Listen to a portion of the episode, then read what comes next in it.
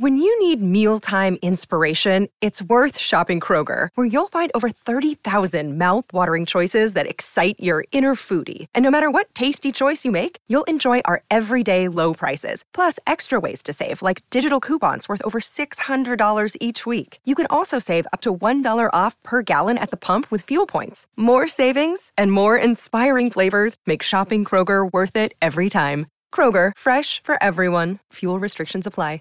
Save big on your Memorial Day barbecue, all in the Kroger app. Get three pound rolls of juicy 80% lean ground beef for $3.49 a pound with a digital coupon. Then get select varieties of flavorful Powerade, Body Armor Super Drink, or Arizona tea for 77 cents each, all with your card. Shop these deals at your local Kroger today, or tap the screen now to download the Kroger app to save big today. Kroger, fresh for everyone. Prices and product availability subject to change. Restrictions apply. See site for details. This is high level wisdom for new generation leaders. We interview senior level baby boomers who share their stories, insights, and how to's for the emerging leadership of millennials. Our mission is to celebrate their accomplishments in aid of preserving their business knowledge. I'm your host, Chris Williams. Hey everybody, welcome to High Level Wisdom for New Generation Leaders. This is episode 12. And today you are going to get an opportunity to hear from a very unique CEO who would, I would actually call the CEO of CEOs. He is a part of Vistage International. That is a CEO network and he is the chair of his particular chapter. Uh, just a little bit about Mark before you even get to hear uh, his perspective. He's been the president and CEO of North American Trust Company. He's been the director of wealth uh, for Montecito Bank and Trust. He's been a director of research and consulting. And for the last five or so years, he has been the CEO CEO, so to speak. And so I'm really, really excited about what you're going to hear today. You're going to learn a lot about uh, his vision, the way he sees uh, not only leadership, but how millennials can play a huge huge role in that. Thank you guys so much. Feel free to share this episode. This is going to be a very high rich content episode. I hope you take notes. Without further ado, please listen to my friend and guest, Mark Fingerlin, Vistage Chair International. Take a listen. How are you today, Mark? Well, Chris, I'm fine. Thank you. And I just appreciate the time to be with you here this afternoon. Absolutely. Well, listen, he, here's what I would like to do.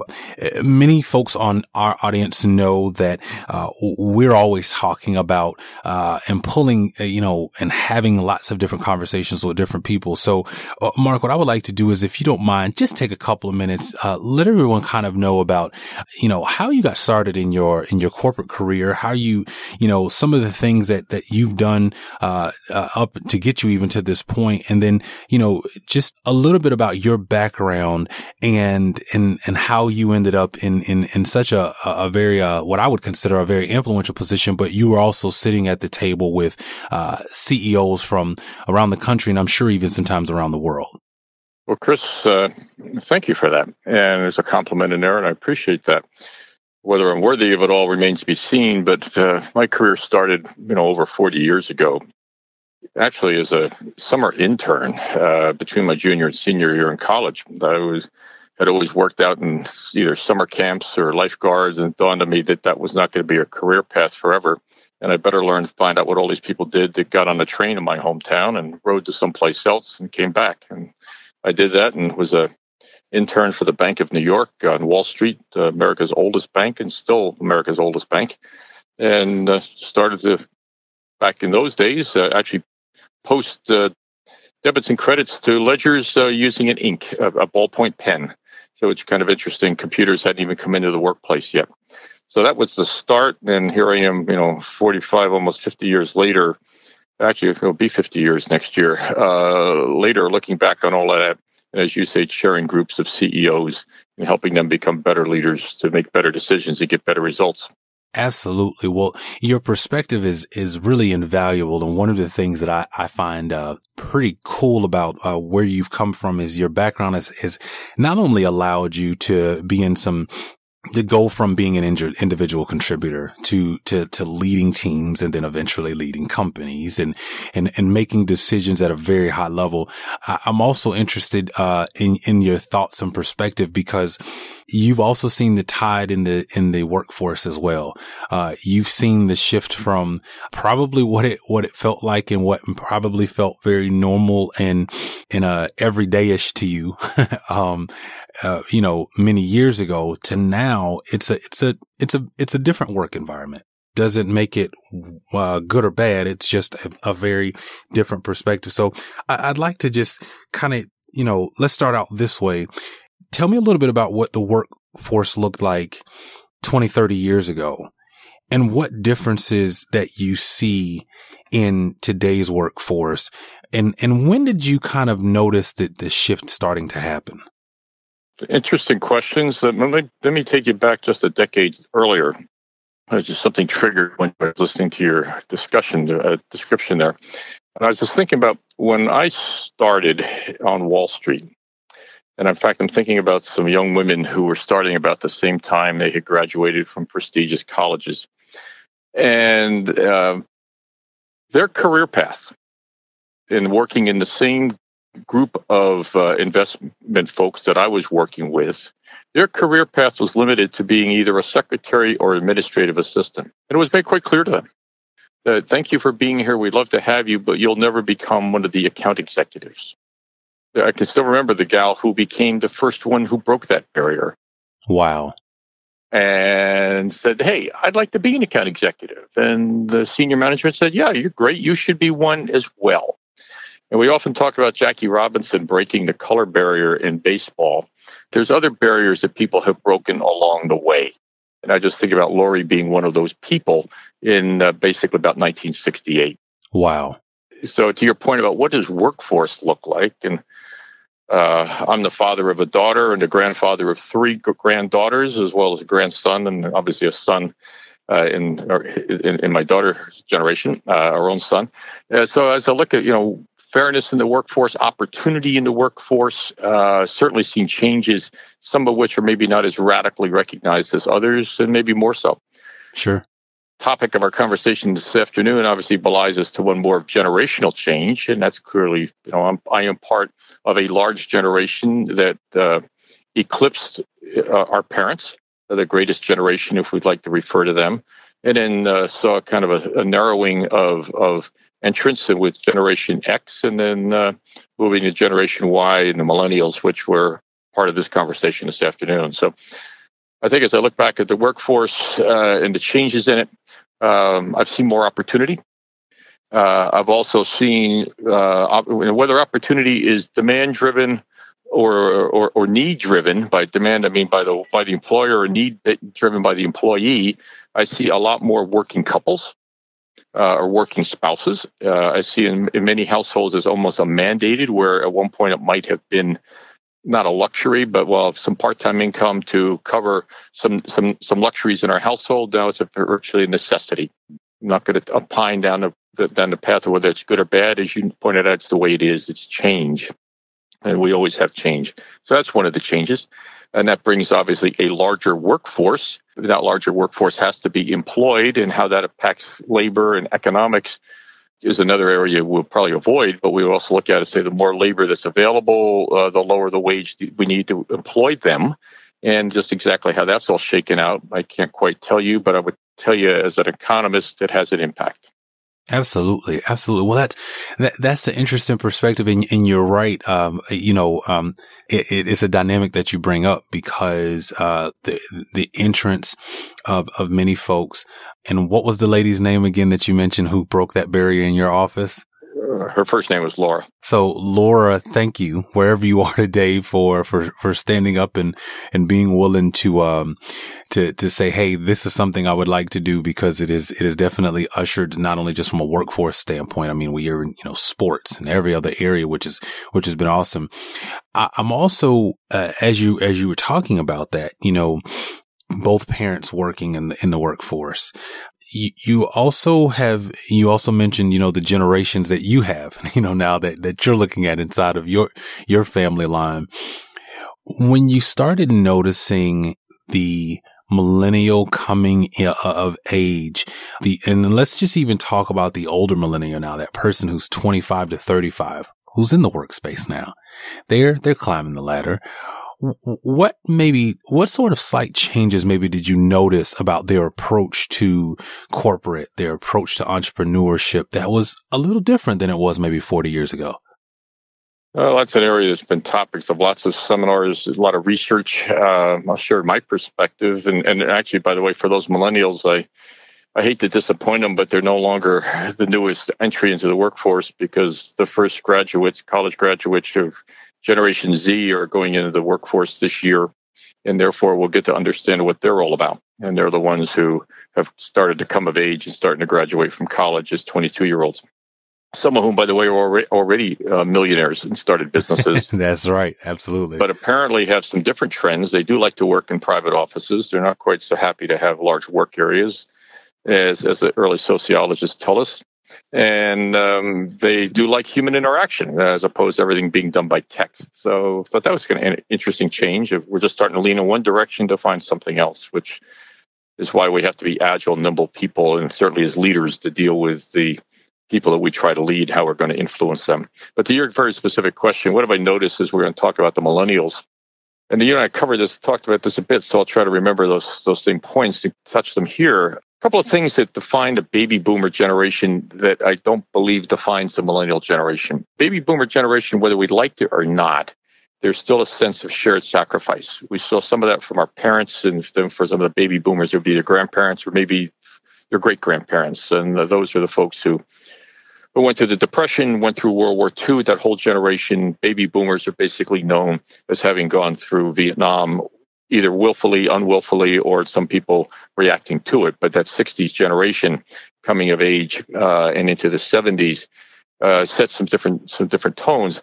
But one thing that was set there still, which was also a big part of my career, was you didn't necessarily have to worry about who you worked for when you graduated from college. It was what color uniform you were going to wear. The draft was still part of your decision making. Wow. And whether you liked it or not, it was part of your decision making. And we sometimes kind of look at kind of quizzically at people say, well, this is what I'd like to do because there's no mandate of saying, well, wait a minute, somebody already has a plan for you, whether you like it or not. Wow. And there's a sense of freedom there that's i think there are some folks in the in my generation look at this and say but boy that would be nice. I can't identify it. That was so nice. So you know gee what do i want to do when i'm 22 years old or 19 years old as opposed to what someone else has a plan for me uh, in my case it, it actually became uh, I got to wear a blue uniform and had gold on it. I was a naval officer for a number of years. Navy taught me to fly airplanes. So I was a naval aviator. It marked some parts of my career. I've used the leadership training of that immensely and used great stories from it. And uh, as look back as saying, geez, it seemed like a natural thing to do. And I've only learned over the years how much more difficult that is for other people. And then without being an elitist, it's just saying, yes, and it's a differentiator. It's a piece of your life character. I don't know that as I look at millennials that they all have necessarily a whole lot of these life character building opportunities for some reason or other, you know, societies change, and it's always interesting. Does the society, does the societies mold the, its members, or the members mold the society? And I'll leave that to the philosophers to debate.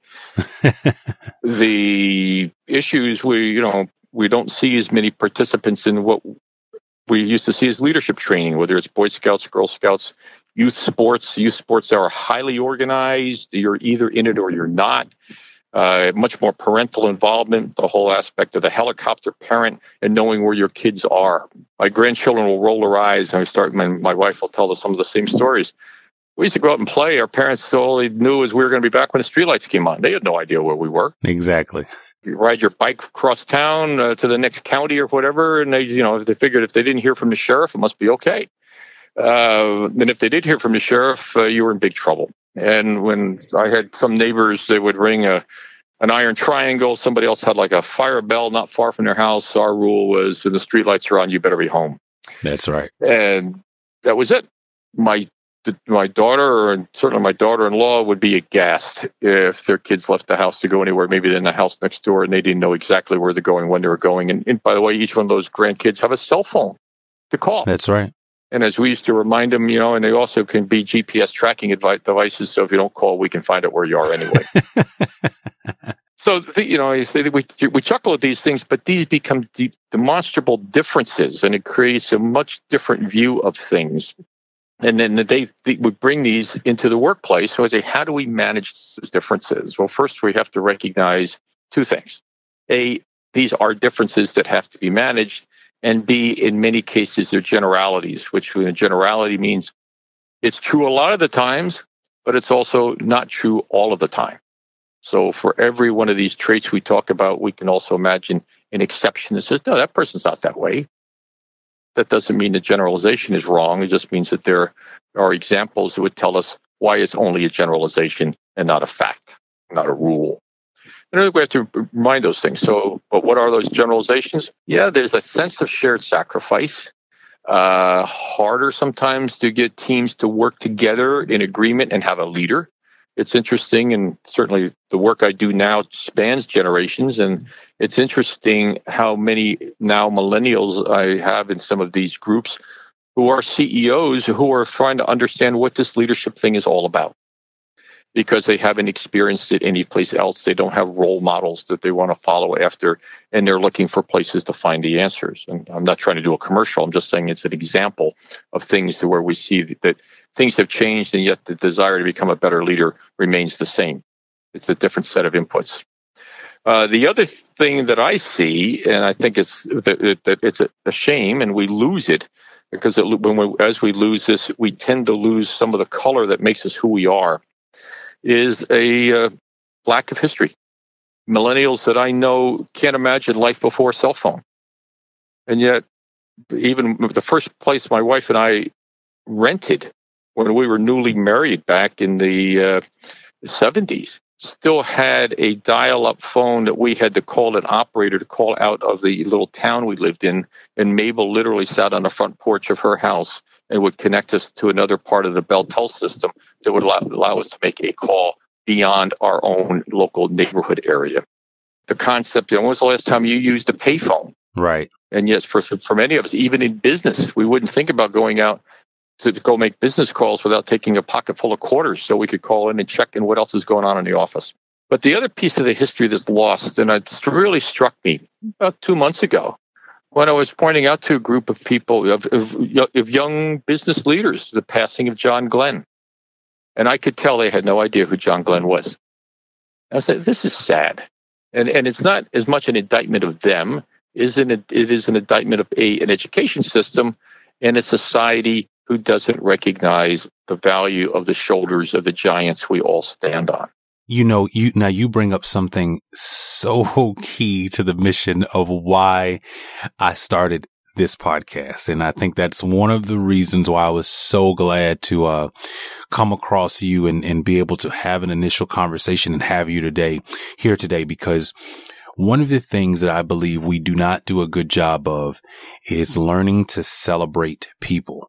Uh, no matter where I go, no matter the things that I hear, I'm, I'm always struck by, you know, I, have I've asked plenty of people when, when they raise their hand, you know, when, when Susan raises her hand and says, Hey, I'm retiring.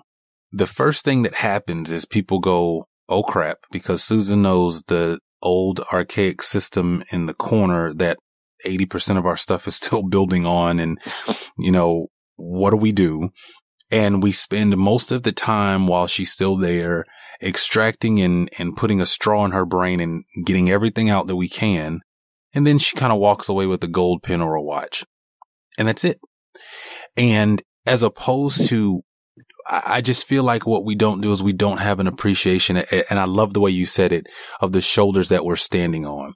Uh, one of the reasons why you're on this podcast is because I believe that it is important that somebody, we as, as high level wisdom for new generation leaders appreciate you because we are standing on your shoulders. Uh, you've worked in the workforce. You've watched it change. You've been a part of the change. And now we have you to leverage to ask questions. And I think it's so, so important that we learn to appreciate people. So even this show exists for, for, for anybody who wants to uh, uh, appreciate a mark in their life. Uh, somebody who's done it who's got the gold star, who's got the fifth gold star and, and now can share their wisdom, uh, with, with others. It is so, so important. I just appreciate you, you know, you saying that because, um, I think we've got to do a better job inside of the workforce of actually celebrating people and their accomplishments. Well, thank you for that and for recognizing that. Uh, and let's talk about a cause and effect. What happens when we don't do that? Because we, again, we're talking about perceptions of, of generations from one to the other. And one of the things that we that I think is a cause and effect because within the millennial generation, and it's easy to pick on them, they seem to be the you know the target of, of not the target, but the subject of the conversation of what are the differences here. Because there's not necessarily a great sense of history that's come before them. They somehow think man always walked on the moon. We've always had satellites, etc. And we've also migrated in many cases to getting all of our information from social media, whether it's correct or not. We then come along into kind of laying down some behaviors as if this is the first time everything something was ever done. I discovered it. It's great. You know, you should help me celebrate this. We can look at it and say, well, wait a second. You know, this either this has been done before. It's not. You know, this is not new. Or yes, you've done it, but it's you know it's okay but it's not just the single sole great idea of the world. And we can celebrate your accomplishment for what you've done, but at the same time, other people have been doing great things for a long time. Absolutely. We just have to some find ways to balance that. I think baby boomers sometimes push back and say, well, you know, that's nothing great, you know, and somebody's expecting a trophy because they showed up for work today. And the flip side is they have done something really good, and we need to take time and acknowledge and applaud it. So one of the things that I, I do with uh, my groups, since as they meet monthly, and I bring them all together, and they're basically there to support each other and and and provide the agenda-free, objective advice that they're uh, they're needing so much because it doesn't exist anyplace else for them. Is to take time periodically and just go around the table and have them acknowledge what they value in the person sitting across the table from them. That's great. You know, Chris, I value you because if you weren't here today, this is what I would miss. And we do that so rarely. You talk about Mabel in the corner, you know, getting ready to retire. When was the last time we told Mabel what we valued her for, besides her knowledge of the old system sitting over there that no one else could run? Exactly. What you know? What's the favor, the fabric, the spice she brings into the office community that someone else will have to provide? And you know, maybe there's those who are happy to see her go, but how could we enrich that relationship if we talked about that before? and we don't don't often do that. You know, and that's not a generational thing. I think that's much more a cultural thing, a marketplace thing. Uh, generations can make a change uh, of how we do it, but I don't know that we do it well at any level. We need to do it better. That is so true. So you you were as you were talking about what you've seen over time. I'm curious. You mentioned not having a choice as you came up in the workforce. It was either one way or the other. That sort of thing shaped the way baby boomers approach work after they didn't have a choice and or when they got home from the war. What do you think have been some of the life events, some of the world events even that have shaped the way babe, uh, millennials even approach the workplace today? Good question, Chris. I think as, as I look at it, you know, what do I observe? I, I observe a much more of a either a blurring or a combining of of, of work, leisure, and life. Uh, we talk about work life balance as a big thing, as if these are two separate things, and we talk about that so often. And as I watch people, and part of it's there is the ability for those who are a connected generation, as we often refer to millennials. They grew up with cell phones in their hands. Sometimes I think they thought they it was in, in, in, in vitro. They, they were born with it. they you know they were adept at doing some of these things which or the prior generation or generations certainly the baby boomers had to learn how to do I, mean, I didn't get my first pc till i was uh, regional vice president sitting on my desk and i remember having to explain to my secretary what a word processor was she was adept at typing on her ibm speedball machine but couldn't understand why in the world we, you know, I would ever need a, a word processor because that's what she did. So for people who are now ready to type out messages 184 characters at a time, can't quite understand why you would put an inside address in a letter. So, so where you know where we're going back to your point, what are the changes we've seen is much more of a combining of work and life, and that's good and it's bad. The bad is you know when I when I have some of my my group members sending me emails on Sunday afternoon, I know that unless they've made it made some sort of pact with their family, they're not having a lot of family time that Sunday afternoon. Wow. And my rule my rule is I don't reply to those things till after seven o'clock at night. You are not going to, if I choose to interrupt my weekend, that's my choice. But I'm not going to interrupt your weekend. Now, if you're going to tell me that you're going to work Wednesdays and you're going to take Wednesdays and Thursdays off, so therefore that's your weekend, not Saturday and Sunday, okay, that might be your pre- preference, but it's still not mine. So the good news is people are more adept, and we learned from from from millennials that that we're much more adept at being able to combine these things. And I think the part of the millennial opportunity is they're much more interested in saying, well, I shouldn't want to separate work and life. I want my work to be so meaningful to somebody, preferably me, that I shouldn't want to stop doing it. It should be exciting for me to do all the time as opposed to coming home, dropping my briefcase, flopping into the chair and saying, that, that day's over. And I think that's where some of the friction shows up once in a while. Folks are saying, on one hand, you got a group of people who say, I can't wait for the day to be over. And you have another group of people saying, I don't want it to be over. I'm having such a great time. I don't, I can't tell where work stop and play starts. That's not necessarily recognized by everybody. Yeah. The, and you know, you bring up a very interesting point, the blending of both. Uh, I haven't heard that yet. I, I can, I can understand, I can understand that perspective because millennials are you know, if, if you, if you're listening to this podcast and you've, you're in a groove of your career, you're in a groove of your career and the place you want to work at, or you're, you're in the groove of, of getting on that track of where you want to go. When you're getting to that place where you enjoy it, it, there's really no break in it. Now, I, I will say this for the extremists out there. yes, there's the stop work, enjoy family, which is very important. I believe in that. And Mark, to your point, you know, if I get an email at two o'clock on a Saturday afternoon, eh, I'm, I, it's, it's, it's highly unlikely I'm going to answer it because one of the things that I do believe is that we start creating these, uh, unwritten rules of success. Um, and it's something that I write about in, in certain workplaces. Um, certain places become so demanding that when you are handed that, uh, that, you know, corporate work phone, uh, as I like to kind of sometimes call it the golden handcuffs, it is implied that if there's something that comes through on that phone, you should either answer it or respond to it. and so, uh, sometimes I think we got, you get caught up in that, in that cycle of the unwritten rule of success. Well, you know, you know, Hey, did you get my email?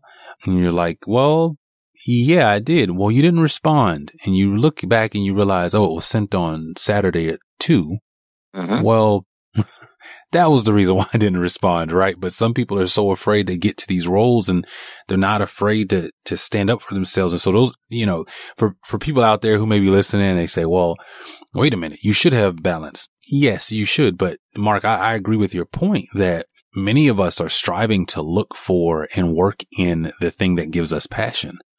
And when you have that, you know, it all is one. There, there's, there's that, like you mentioned, that blurring of the lines. I, I love that phrasing. Um, it is, it is so true. It, so, you know, I, I'm interested, Mark, in, in, in hearing more about where you see even from from an, an experience standpoint, what, what both sides can gain from each other. And what I mean by that is baby boomers have the wealth of knowledge and what I can, I mean, the, the true institutional knowledge that is so important for somebody like me as an older millennial who has moved up in companies and has stepped out to do their own thing. There's, there's something that you know that I'm going to always need. That's, that's always been my perspective. And it's my, my job to sit and, and to be able to listen and establish the right relationships in my career so that, uh, not just about avoiding pitfalls in a career, but more so about uh, building long lasting relationships, um, inside of a, uh, of a company or inside of your career, no matter what you're doing with baby boomers so that you are benefiting from their mistakes, their flaws, their stories, their insights, their wisdom. But also at the same time, I believe that boomers gain a lot as well from millennials and, and what millennials bring. Share with me what you think that emerging leaders can get from baby boomers and vice versa. I think there's a couple of things that come to mind, uh, Chris. One, just circling back on the for just a second, the work-life balance piece. I think it's important, uh, and it's something I encourage all the leaders that I work with to do is to establish some rules of engagement about communication. And if I send you an email, when do I expect a response? And if you send me an email, when do you expect me to respond? And I will tell anybody. If you send me an email, I feel compelled to respond to it sometime within the next 24 hours. If you need something more immediate than that, you need to put that in the email and in the subject line, or send me a text, or better yet, pick up the phone and call me. And I don't know that we've created well, and this can, goes to your second question, and we can deal with this.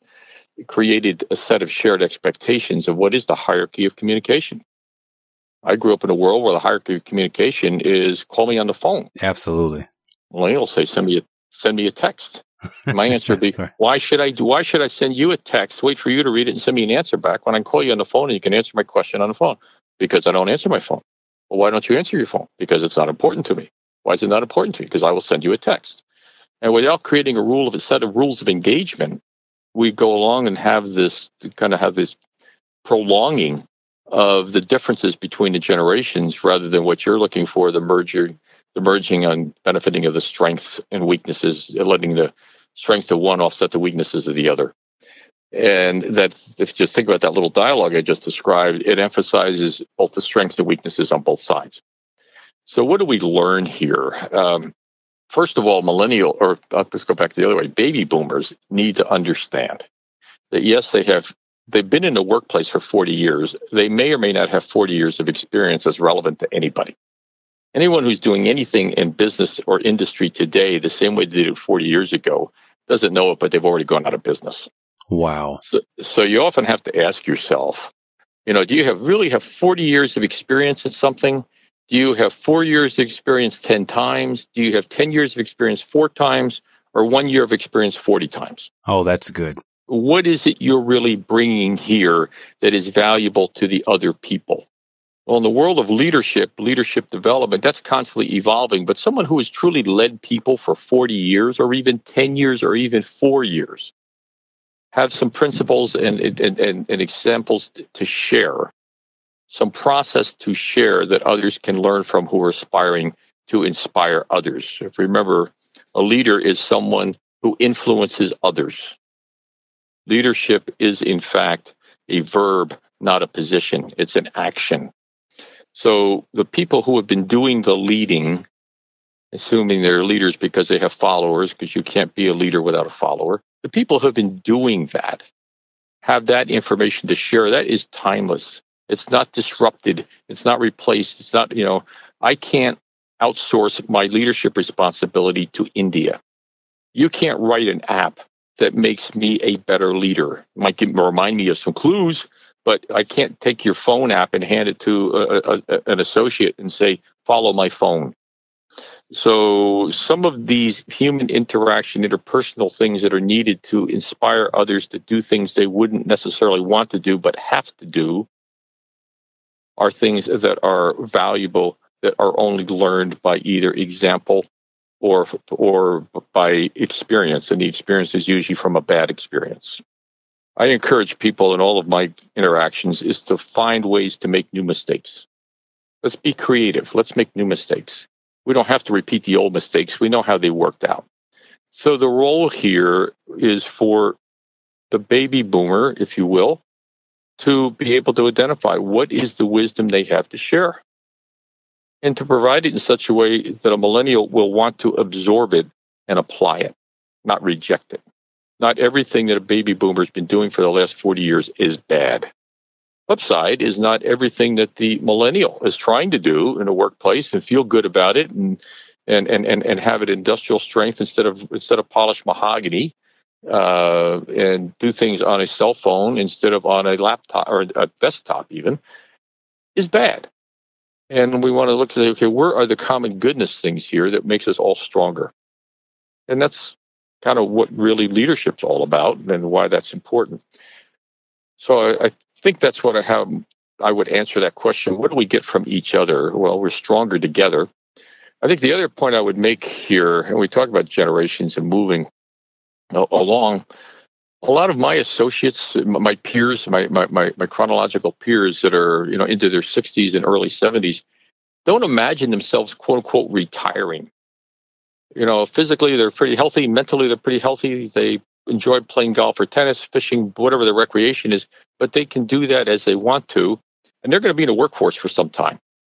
So the concept of, you know, well, I could wait five years and those guys will retire, uh, not necessarily they're going to be around for a while. So you're going to probably maybe another 15 years of the baby boomer being a shrinking place, but still a significant force in the workforce. Over that next 15 years, this Generation Z is going to rise up. The, that young person graduating from college this quarter is going to have 15 years of experience. They're going to be in middle management, looking at senior management if we still have a vertical management system. And there, some of them will be the millennials' bosses. So we have to understand that this is not a you know a light switch being turned off and there's going to be a passing of the baton from one generation to the other.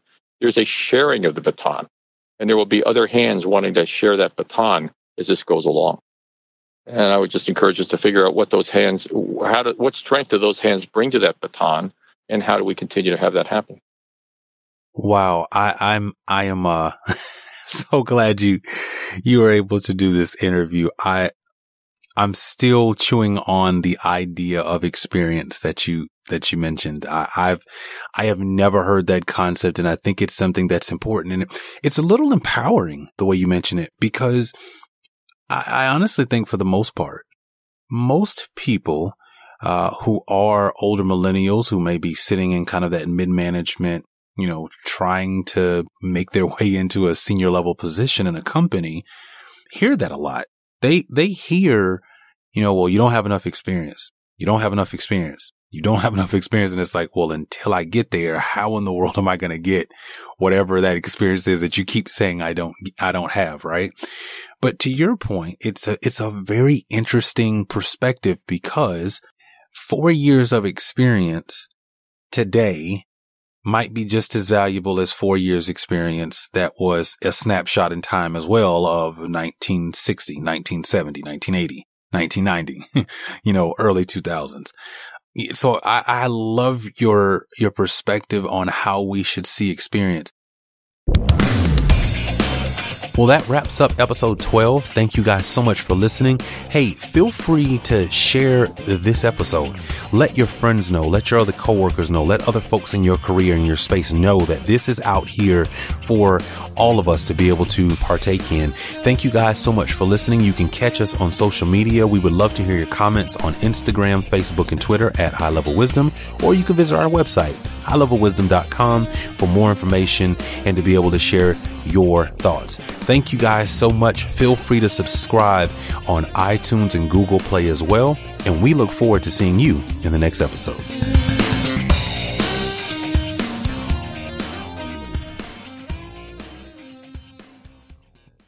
Hey, do you have a product or service that could be beneficial to our audience and or the CEOs that we actually interview as guests?